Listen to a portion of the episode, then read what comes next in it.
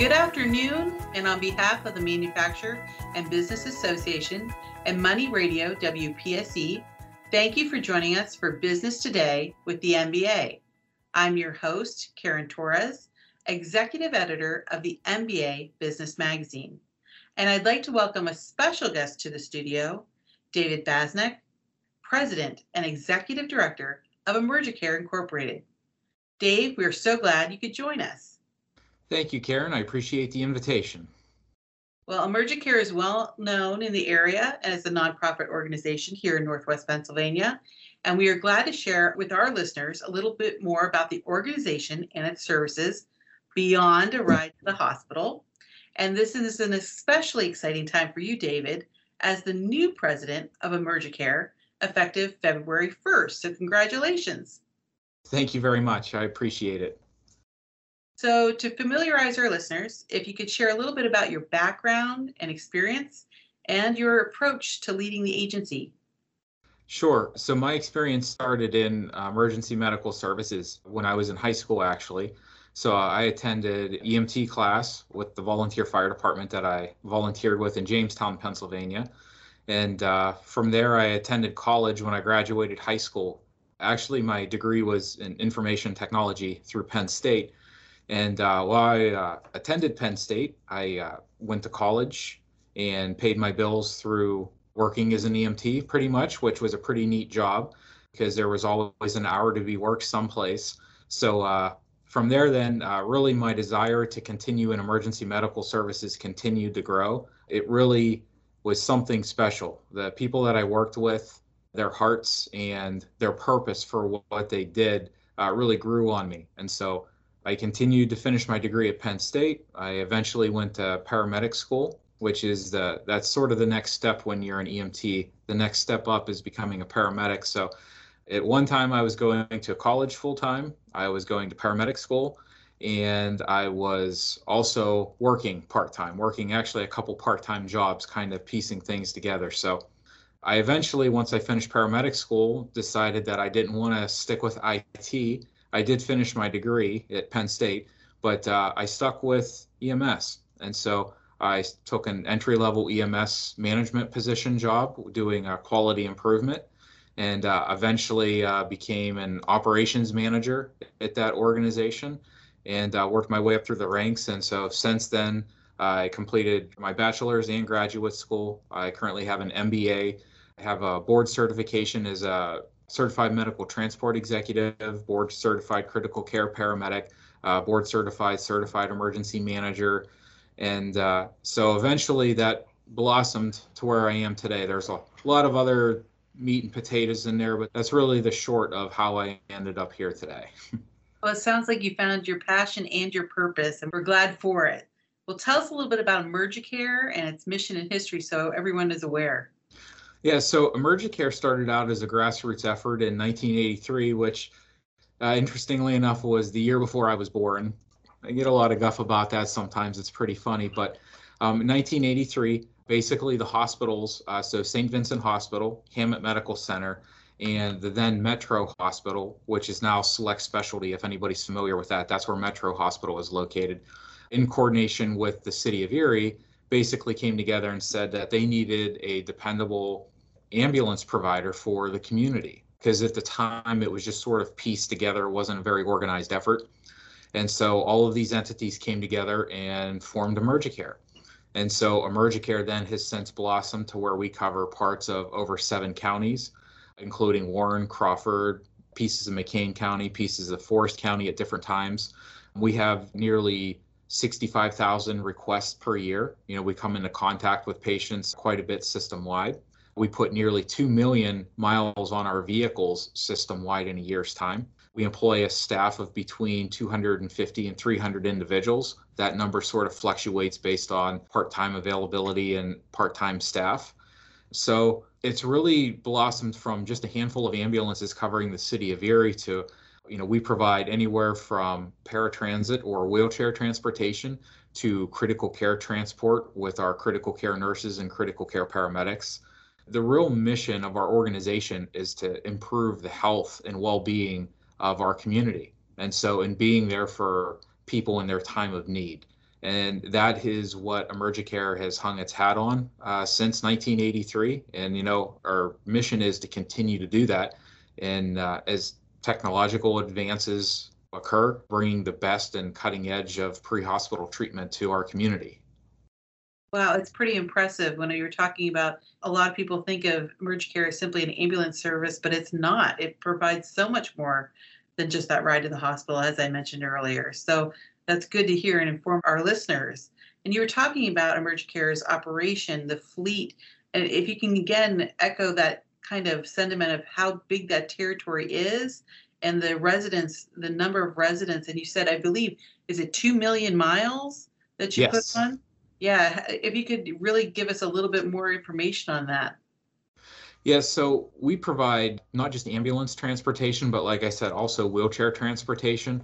But the one thing that uh, people don't often know is that a lot of the volunteer fire departments, the basic life support ambulance services that exist that are in smaller communities, rely on us for what we call paramedic intercept. So we send our advanced care provider out in either a paramedic unit or they go out in an ambulance themselves if they're part of a crew to help supplement some of those basic life support providers that are out there. But yeah, our encatchment area, because of you know its vast size and the fact that we do a lot of critical care transport, you know, out of town because there are patients that need to go from Warren Erie, Erie to Pittsburgh that are of higher acuity and have that medical need. Certainly, you know, our vehicles are always on the move 24 hours a day, seven days a week. You know, there's never a time that we're closed down and hang the shingle up that says that we're closed.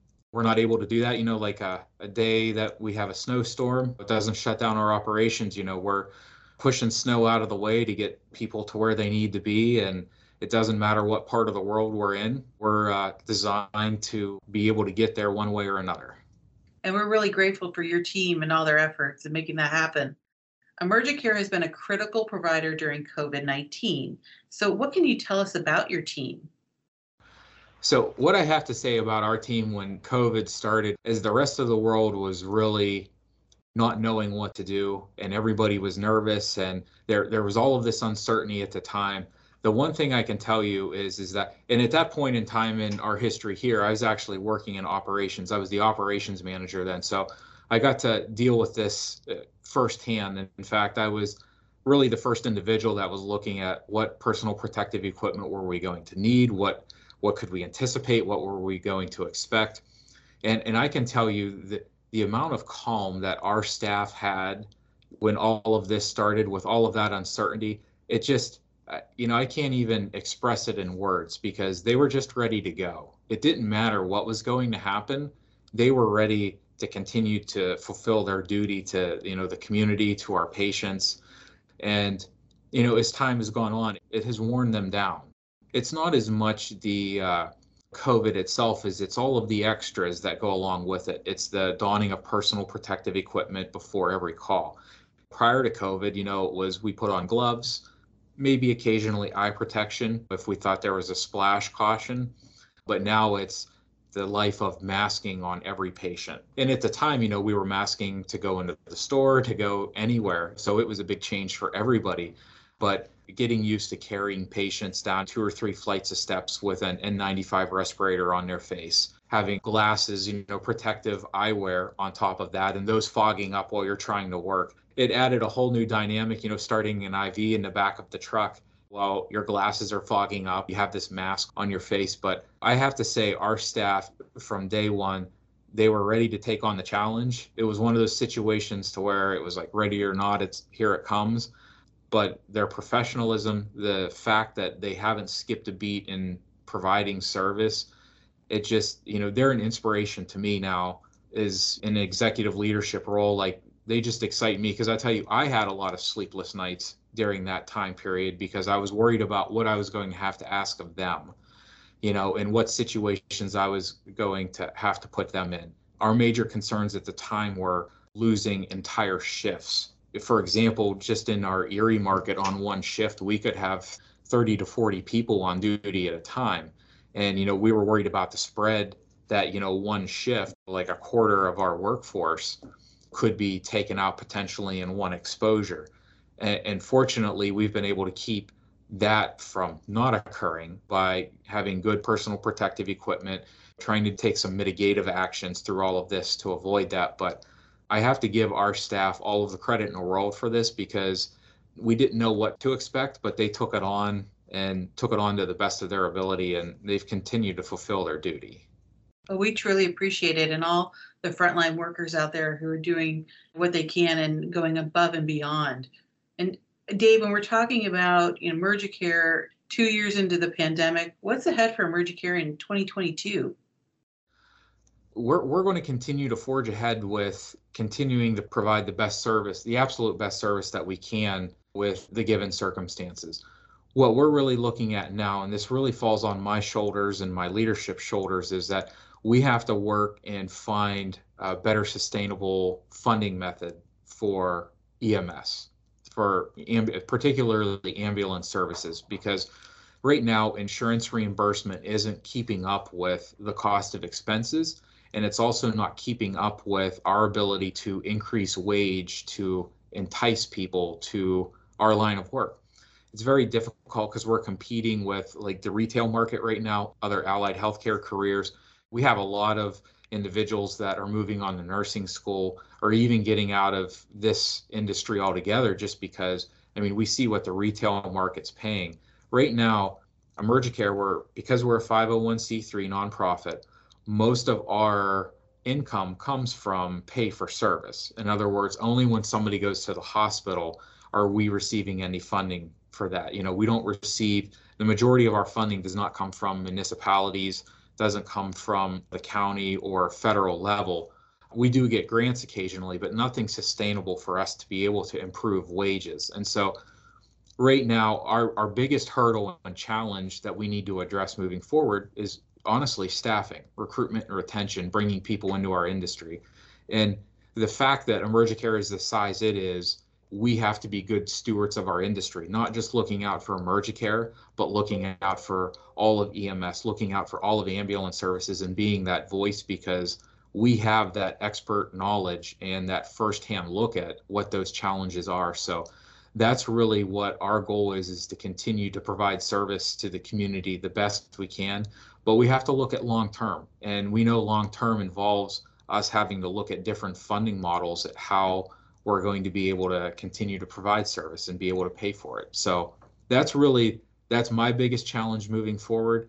And uh, you know, we want to continue to leverage you know technology and continue to bring in the best of the tools and equipment for our staff to use to keep them safe and provide the best care.